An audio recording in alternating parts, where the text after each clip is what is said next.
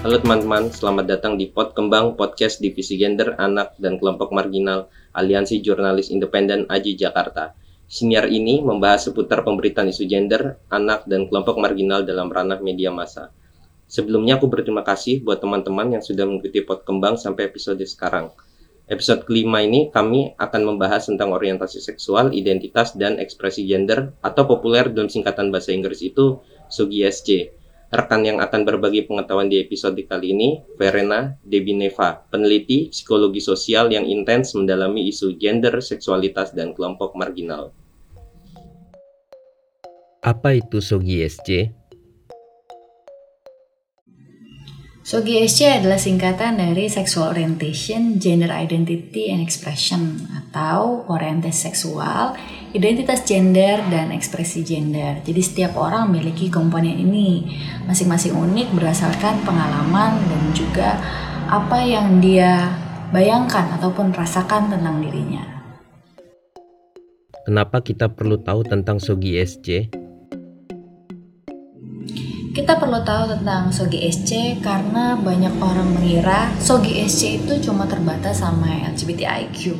Padahal semua orang itu tanpa terkecuali ya punya ekspresi, identitas, keunikan masing-masing dan juga dengan memahami Sogi artinya kita bukan cuma memahami identitas orang yang kompleks itu tapi juga memahami apa yang terjadi di baliknya yaitu sejarah, bagaimana perjuangannya masing-masing, apa konteksnya.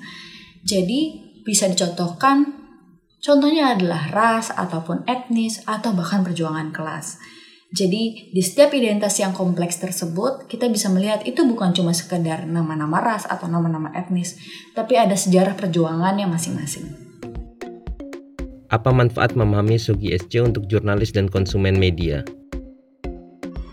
Manfaat memahami SOGSC banyak banget, tapi aku bisa nyebutin tiga minimal. Yang itu yang pertama adalah pemberitaan dengan benar, akurat, adil, dan berimbang, dan juga tidak beritikat buruk. Yang kedua, media itu sebagai salah satu representasi dari pilar demokrasi. Jadi ada baiknya dan seharusnya media dapat memberitakan uh, SOGI SC ataupun kelompok-kelompok yang marginal dengan adanya rasa keadilan, rasa kemanusiaan, ada keberimbangan. Keberimbangan ini pada rasa kemanusiaan yang besar dan juga rasa keadilan yang besar.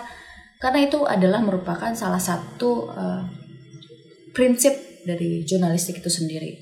Dan juga untuk konsumen media itu dengan adanya representasi yang berimbang, representasi yang bukan hanya menjadikan bahan lelucon saja, justru kita bisa dapat informasi yang lebih beragam, lebih akurat, dan lebih terpercaya tentunya.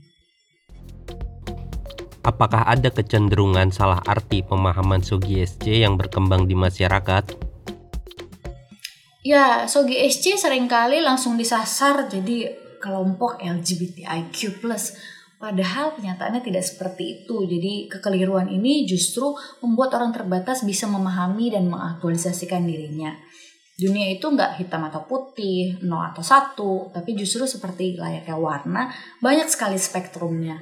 Sama dengan gender dan seksualitas. Jika warna merah saja ada merah bata, merah darah, uh, coral, ada salem, terus kemudian ada banyak banget dan begitu juga gender dan seksualitas yang membuat dunia ini justru lebih kompleks dan juga lebih berwarna. Apakah masih ada pemberitaan yang diskriminatif, misalnya keliru mengartikan tentang Sogi ESC? Sayangnya masih banyak pemberitaan yang diskriminatif justru karena salah arti Sogi ESC atau LGBTIQ itu sendiri. Jadi biasanya ada generalisasi atau hubungan sebab akibat yang juga nggak nyambung. Nah sebenarnya sebagai media kita sering kali lupa menanyakan kenapa sih identitas itu penting, apakah sudah berimbang, apakah ada nilai kebermanfaatan di sana, apakah dia adil. Contohnya ya banyak sekali kasus penyelewengan dana dari institusi eh, baik pemerintahan ataupun swasta yang kalau misalnya kita sasar itu bilangnya oknum tapi giliran perilaku seksual ataupun misalnya kekerasan itu bisa di generalisasi secara keseluruhan di kelompok LGBTIQ misalnya. Padahal tidak seperti itu. Institusi sendiri kan punya tanggung jawab dan juga kode etik dan juga role-nya dia sendiri dalam institusi sendiri. Sedangkan LGBT bukan sebuah institusi yang terikat dan tidak selalu seperti itu. Jadi suka kebalik nih. Bagaimana selama ini mayoritas media di Indonesia dalam pemberitaan yang berkaitan tentang Sogi ESC? Kalau kita nggak ngerti Sogi SC, biasanya kita suka nyampurin antara perilaku dengan identitas. Misalnya isu HIV, selalu kelompok LGBT terutama yang dipersalahkan. Namun luput sering kali melihat fakta di lapangan ataupun kondisi di lapangan yang menunjukkan bahwa kelompok heteroseksual atau bahkan kelompok-kelompok lain juga memiliki resiko dan juga luput melihat bagaimana pencegahan ataupun penanganan HIV di luar dari konteks hubungan seksual tersebut.